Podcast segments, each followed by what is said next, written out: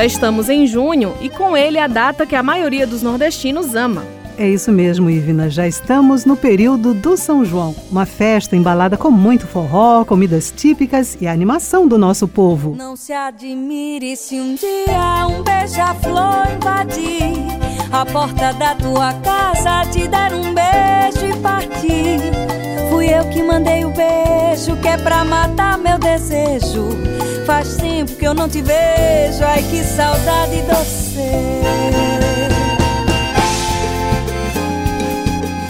Mas esse é o segundo ano consecutivo que a festividade irá ser diferente em decorrência da pandemia do novo coronavírus. Hoje vamos trazer neste episódio os aspectos dos impactos sem a realização desta festa tão especial.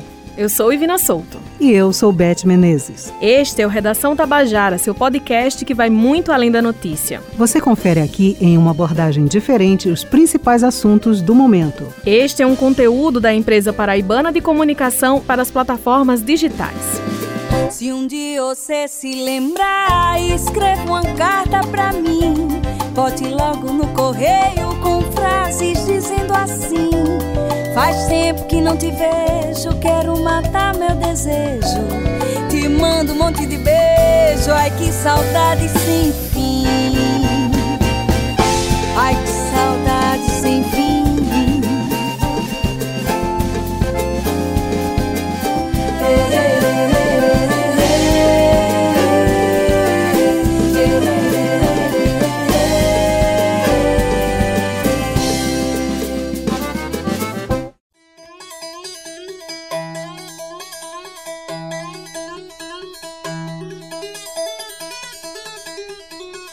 O cancelamento e adiamento das festas de São João em função da pandemia do novo coronavírus deve resultar em um prejuízo de pelo menos um bilhão de reais na economia dos principais estados do Nordeste. A estimativa se refere às maiores festas juninas de Pernambuco, Paraíba, Rio Grande do Norte e Bahia. Porém, o impacto é muito maior, já que são realizados arraiais de pequeno porte em quase todas as cidades nordestinas. Os municípios de Caruaru, em Pernambuco, e Campina Grande, na Paraíba, que realizam as duas festas juninas mais famosas do país, deixaram de movimentar juntas 400 milhões de reais durante o período de São João. Em Mossoró, no Rio Grande do Norte, a festa previa uma movimentação de 94 milhões de reais, impacto frustrado pela pandemia. Nós passamos um ano inteiro esperando por essa festa de São João. A festa de São João da Paraíba é um marco cultural então, isso é importante porque é no estado inteiro. É a festa de São João de Campina Grande, de João Pessoa, de Patos, de Cajazeira,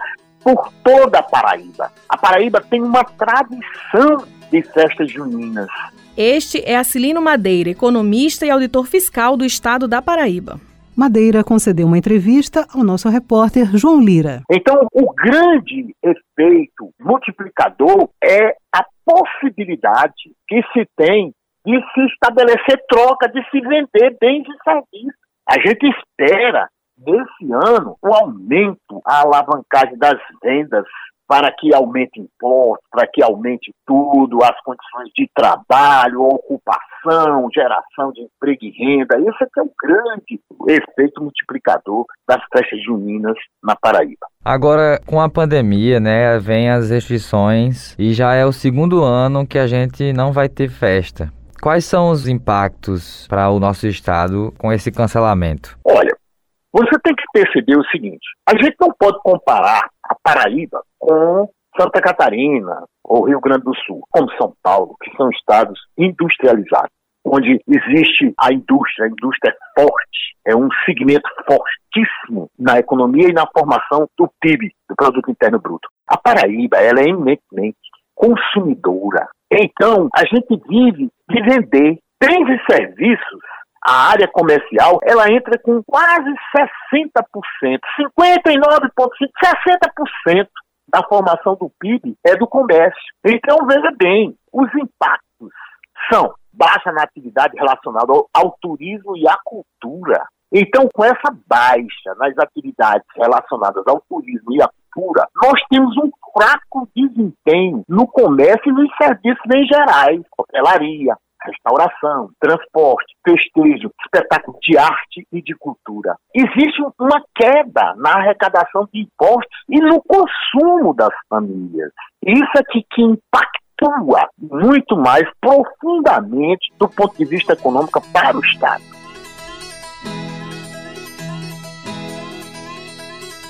Além disso, eu gostaria que o senhor falasse um pouco sobre as possíveis ações que o governo federal poderia aplicar, né, para amenizar esses impactos que você mencionou. Economia basicamente troca você troca uma mercadoria por dinheiro. Quando você tem populações que elas têm uma produção, elas consomem aquela produção e aquilo que elas não conseguem consumir, elas vendem, que é o chamado excedente. Aí você tem várias comunidades, agricultores, comunidades de pescadores, comunidades de artesãos, tudo isso. Então, qual é o melhor momento de venda? É o São João. Por quê? É nesse momento que aumenta o fluxo de pessoas vindas de fora para Paraíba. Existe muito mais gente de fora vindo para Paraíba do que nós da Paraíba sairmos para curtir o São João fora. Você concorda comigo? Com certeza. Então, esse fluxo de gente que vem para Paraíba é um pessoal esperado. Então, no momento em que a pandemia ela faz com que esse tipo de fluxo ele não venha, nós já estamos com dois anos.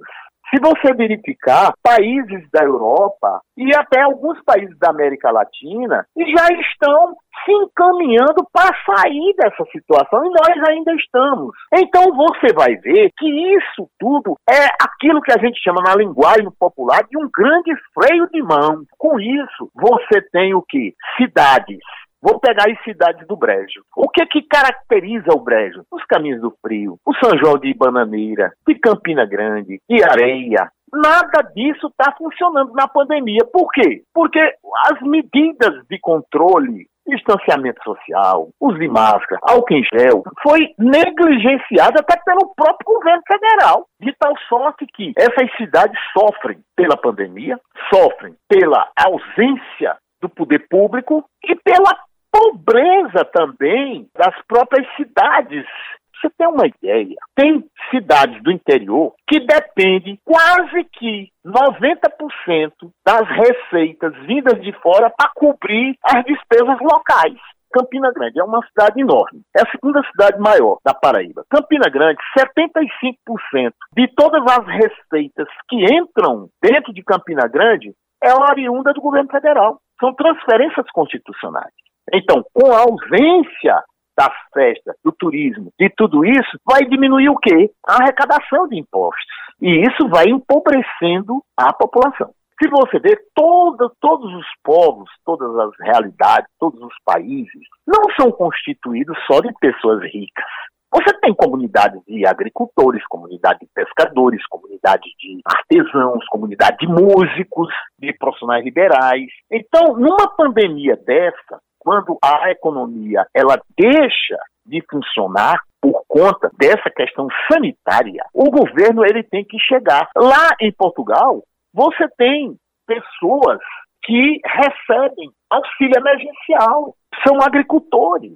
Ora, eles não podem ir para a feira. O que caracteriza o ofício de um agricultor? É ele plantar, ele se alimentar e vender o excedente nas feiras livres. Como é que ele vai vender na feira livre se tem a pandemia? É necessário que o governo diga assim: olha, fique em casa, que eu vou pagar para você um auxílio emergencial enquanto essa pandemia persistir.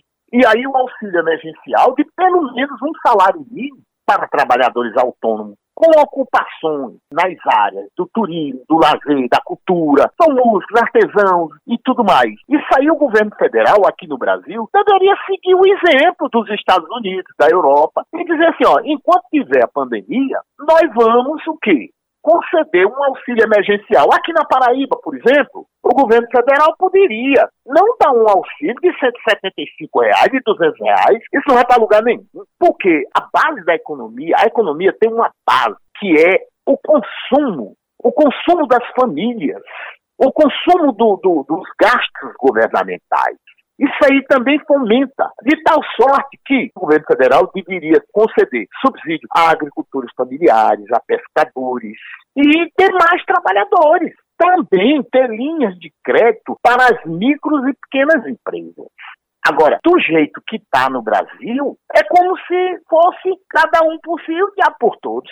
O governo federal ele não tem aquela condição necessária de gerenciamento, de harmonização, de estar no controle da situação. Nós temos um governo federal apático, apático. E aí estados como a Paraíba são estados assim que é quem mais sofre, que o desemprego é muito grande. Só para ilustrar o que eu estou dizendo, vamos tomar uma cidade como João Pessoa. A agricultura, ela entra com 0,2% na formação do PIB. A indústria com 18,8%, a administração pública com 21,50% e os tributos com 13%. E o comércio e o serviço entra com 59,5% na formação do PIB.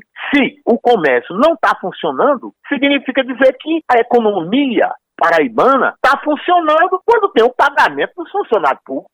Então, era necessário que o governo federal tivesse uma outra conduta, tivesse um outro pensamento com relação ao enfrentamento à crise econômica e à crise sanitária. Elas são faces da mesma moeda.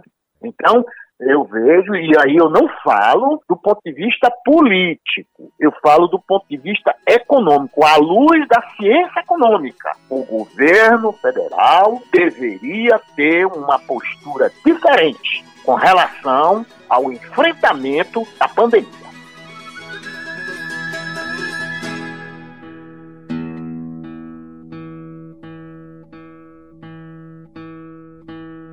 Pelo segundo ano consecutivo, o Brasil vai ficar sem uma das manifestações culturais mais populares do país. A medida, adotada por governadores de vários estados, visa impedir a aglomeração social durante os festejos e evitar o aumento de casos da Covid-19 no país. Para driblar a falta de shows, artistas se reinventam e preparam lives para não deixar a celebração passar em branco. O São João, na verdade, ele toma grande parte do nosso ano, né? Este áudio é do músico Jader Finamori, integrante da banda Os Fulano, que conversou com o repórter João Lira. Logo depois do carnaval, é, a gente já começava toda uma organização. Então, ele, o, São João, para a gente, ele é, na verdade, o resultado de quatro meses ali de trabalho. A gente começa, né, tipo, se for lançar alguma música, a gente pensa nesse lançamento pré-São João, para que a música consiga rodar até o São João e, e, alcançar as pessoas. Os shows são fechados nesse período, né? E aí, depois dos shows fechados ali em março, a, abril no máximo, a gente começava toda uma organização organização de logística, né? Porque o São João demanda sempre uma turnê razoavelmente grande, e aí tem toda uma logística de, de onde ir, de um show para o outro, porque a nossa média de shows no São João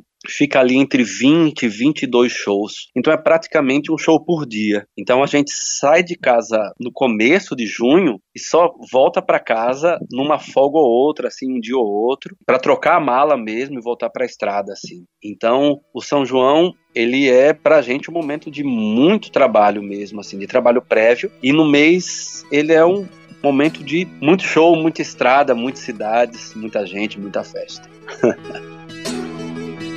E agora, como é que está sendo esse período sem essa correria, sem esses trabalhos que são tão importantes? tem sido muito, muito doído, né? Tem sido muito. A gente entende, claro, e respeita muito esse momento e tudo que a gente está passando, mas tem sido muito doído porque é o trabalho, é a nossa paixão, é a nossa forma de viver, né? É a nossa forma de se comunicar com as pessoas e, e o mundo onde a gente vive, a nossa forma de fazer arte. E a gente tem feito lives, né? Já é o segundo ano que a gente trabalha com lives, e que é uma outra forma de trabalho viável, mas que não traz o calor humano, não traz muitas coisas, né? E economicamente também é muito difícil para o Estado de forma geral, né? Porque o São João ele move uma economia muito grande, né? Para muitas empresas, né? Eu acho que a grande maioria das empresas tem aí publicidades e materiais e produtos que, que se voltam para o São João nesse período, né? Então tem toda uma cadeia de produção envolvida no São João que nesse momento está parado, né? E a gente tenta ter muita paciência, a gente entende demais e apoia as restrições, mas é muito difícil ficar sem as festas nesse momento. E aí você já falou um pouco sobre as lives. Quais são os planos para o São João desse ano? Com essas restrições que a gente está vivendo, né? Eu, eu acho que a tecnologia só nos ajuda, né? E que a pandemia antecipou algo que naturalmente aconteceria logo mais nos próximos anos e abriu possibilidade, né? Por exemplo, os fulanos têm alguns shows fechados para fora do país, lives fechadas. Então a gente vai fazer uma live aqui de João Pessoa para um público na Alemanha, por exemplo. É uma possibilidade que há pouco tempo não era viável, né? Porque você teria um custo muito grande para viajar para lá e esses custos caíram. Então, novos mercados surgiram e aí a gente tenta manter essa interação por shows e as redes sociais também agora são um momento, né, de muito diálogo entre a gente e o público, já que o diálogo não tem sido mais presencial. Então, eu acho que essas reinvenções vieram para ficar e que elas vão se somar também à vida anterior, né? Essa coisa das turnês, dos shows, das viagens. Com certeza a gente não deixa mais de fazer live, né? Elas estarão na agenda das bandas com da mesma forma que estarão os shows presenciais, né?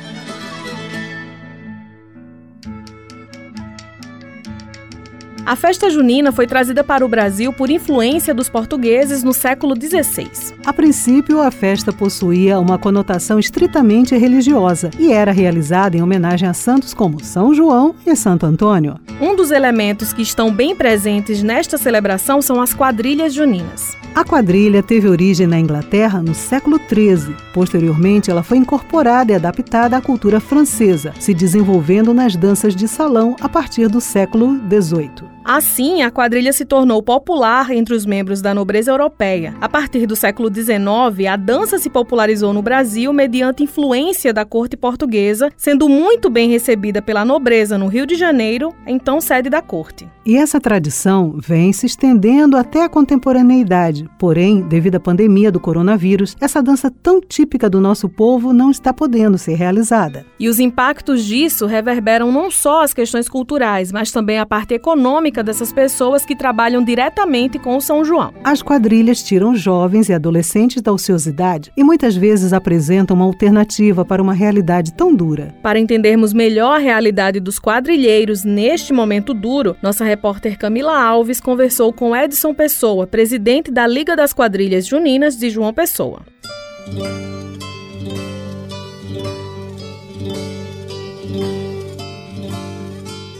Qual o seu papel dentro da quadrilha, né? Qual a sua atuação? Eu fui marcador de quadrilha durante muitos anos. Deixei de ser marcador para ser dirigente de, de uma entidade que trabalha com aproximadamente 25 quadrilhas juninas em João Pessoa. E o que o São João significa para você, que há tanto tempo, todo ano, participa dessa tradição, desses festejos?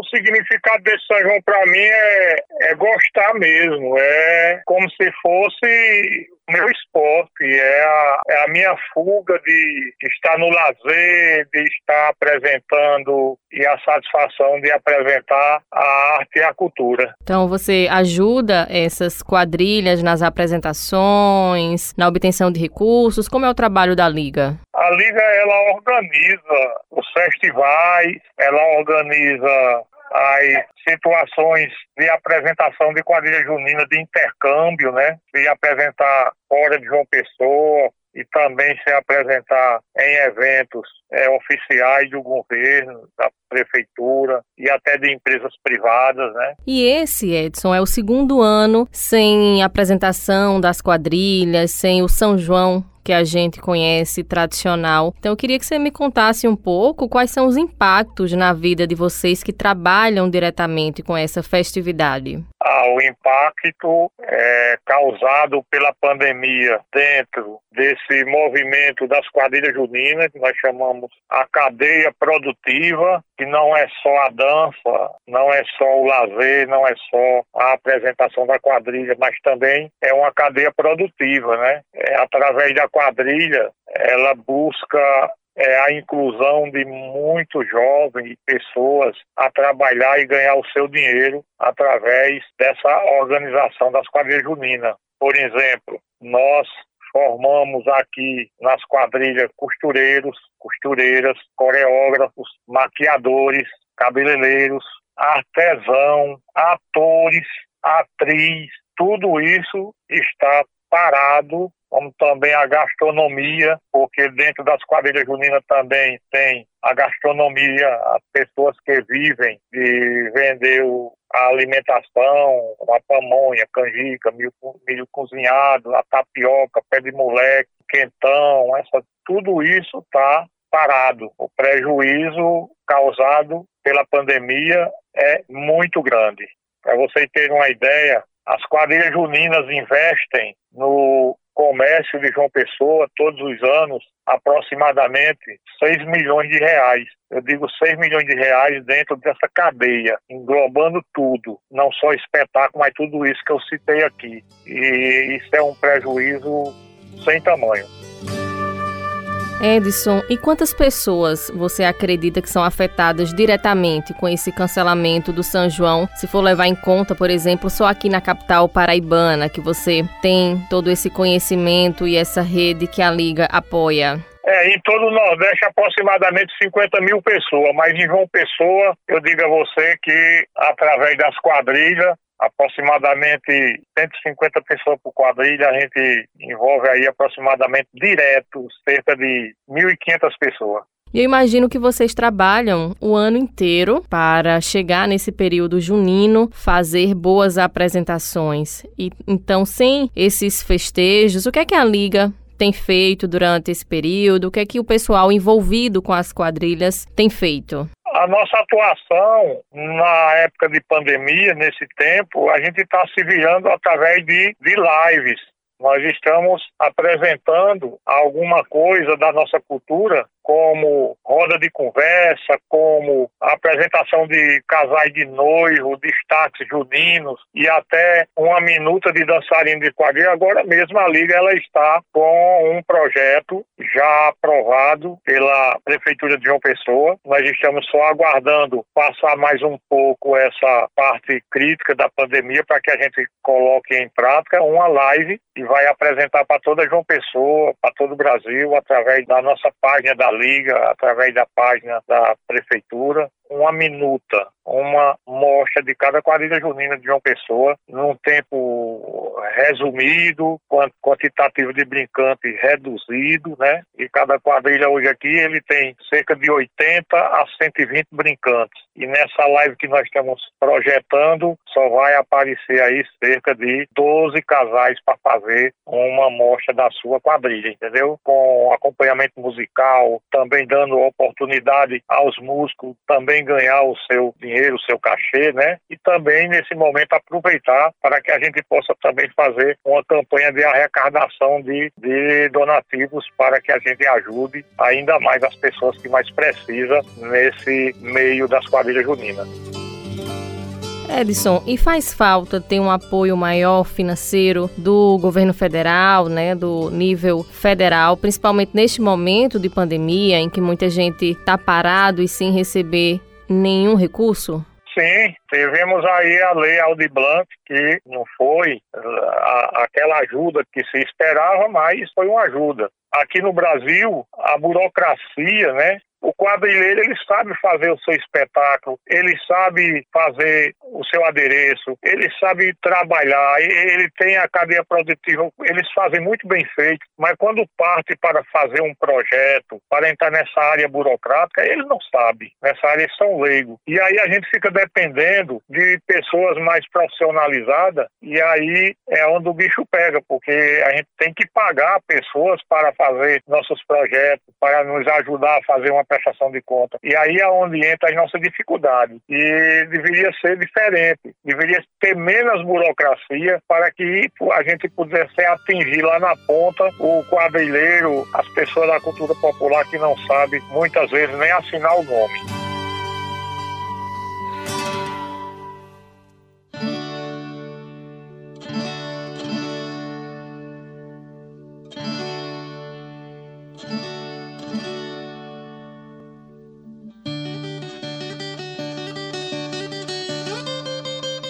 As comidas típicas das festas de São João, São Pedro e Santo Antônio estão diretamente ligadas ao mês da colheita dos insumos juninos. Em nosso país, a cultura que tem a cara de junho é o milho. Nativo das nossas terras tupiniquins, o milho conquistou o paladar do colonizador europeu que o adotou e o transformou em novas receitas e formas de consumo. Desde então, o milho vem se recriando nos festejos católicos do mês de junho. Até os dias atuais, os pequenos agricultores aguardam ansiosamente ansiosos a chegada do período chuvoso para plantar as sementes. Em meados do mês de maio início de junho é hora da colheita e de colocar peneiras e tachos para trabalhar e saborearmos receitas que dão água na boca, como bolos, canjicas, pamonhas, curaus e outras delícias da nossa rica culinária. Neste período de pandemia, como fica a situação do agricultor em relação aos impactos do novo coronavírus? O São João é, é um dos momentos mais esperados, né? Sempre foi, de quem tem comércio, de quem tem ponto turístico no Nordeste. E para nós não era diferente. Esse relato é de Isaías Júnior, agricultor familiar, morador do assentamento Tambaba, no Conde, na Paraíba, e dono do restaurante rural Casa de Taipa. Ele falou as impressões dele ao nosso repórter João Lira. Isaías e a família dele estão no ramo da agricultura familiar desde a década de 80 e o empreendimento do restaurante surgiu como uma forma de ampliar as rendas em 2018. Quando começou essa questão da pandemia, o poder público não sabia o que fazer, né, e acabou é, optando, né, pela melhor solução que foi fechar, né, os comércios. E a gente passou logo no começo da pandemia, né, um bom tempo fechado. E antes da pandemia, a gente tinha a festa de São João como uma expectativa muito grande, né, de público, de economia, de planos, de organização, porque a gente basicamente tinha essa renda no São João como já algo fixo. Então a gente se organizava bastante para isso, como a gente está no litoral, a gente fazia de tudo para que o turista ele pudesse ficar aqui no, no litoral e não fosse apenas para o sertão, né, para Campinas principalmente. E era uma, uma festa que a gente gerava emprego e renda aqui para o sítio e para a cidade também.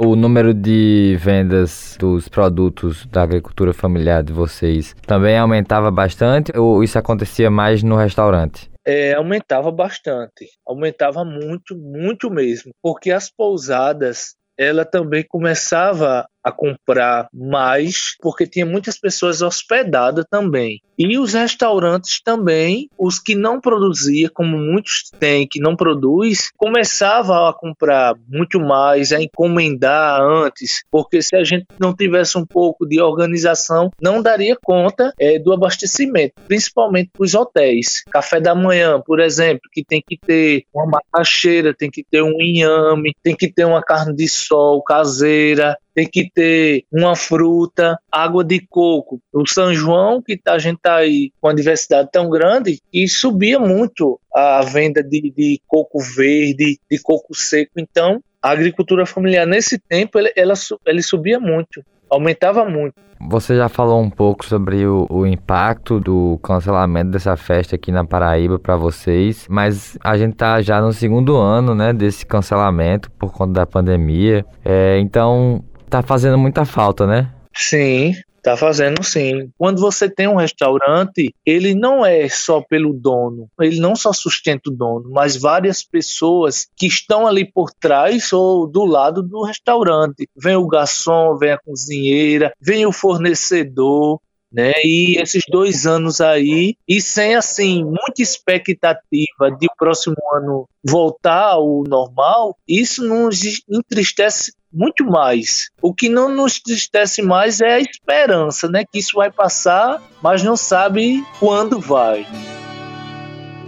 Isaías, você pode contar um pouco pra gente como é que vocês têm feito para se reinventar nesse momento? Então, quando é, a doença chegou e começou todo o processo, a gente não trabalhava com delivery e quando fechou tudo, que a gente passou seis meses com o restaurante fechado o ano passado, a gente ficou meio assustado, perguntando o que se poderia fazer para a gente se manter vivo. E aí a gente criou o delivery, que o nosso delivery ele não é apenas o cliente comprando a comida e alguém levando para eles. Não, a gente tenta é, levar também o nosso restaurante para o cliente com uma sobremesa, uma fruta, com um doce, uma flor, um recado, algo desse tipo que tenha semelhança com o nosso restaurante. E a partir daí, João, a gente também começou a criar combos juninos na época de São João, na época junina. A gente começou a fazer sorteios via Instagram, via né, redes sociais, e foi a partir desse momento que a gente conseguiu estar na ativa, conseguiu Brasil está sobrevivendo através das redes sociais, principalmente, e dos deliveries.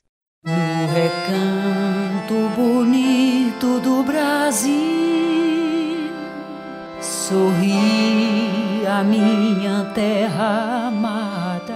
Para o Nordeste, o São João significa muito mais que uma festa. É a celebração de uma cultura, de uma história e de um povo. Além disso, é o ganha-pão de muitos nordestinos e um imã que atrai todo tipo de gente para conhecer nosso território. Esse ano será diferente, cada um em sua casa, se cuidando, usando máscara e mantendo o isolamento social. Logo, logo, vamos celebrar o nosso São João com muito calor, forró no pé e alegria.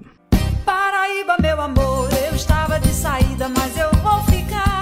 o Redação Tabajara teve apresentação de Ivna Souto e Beth Menezes. Produção de Raio Miranda e João Lira. Roteirização João Lira e Matheus Silomar. Reportagem Camila Alves e João Lira.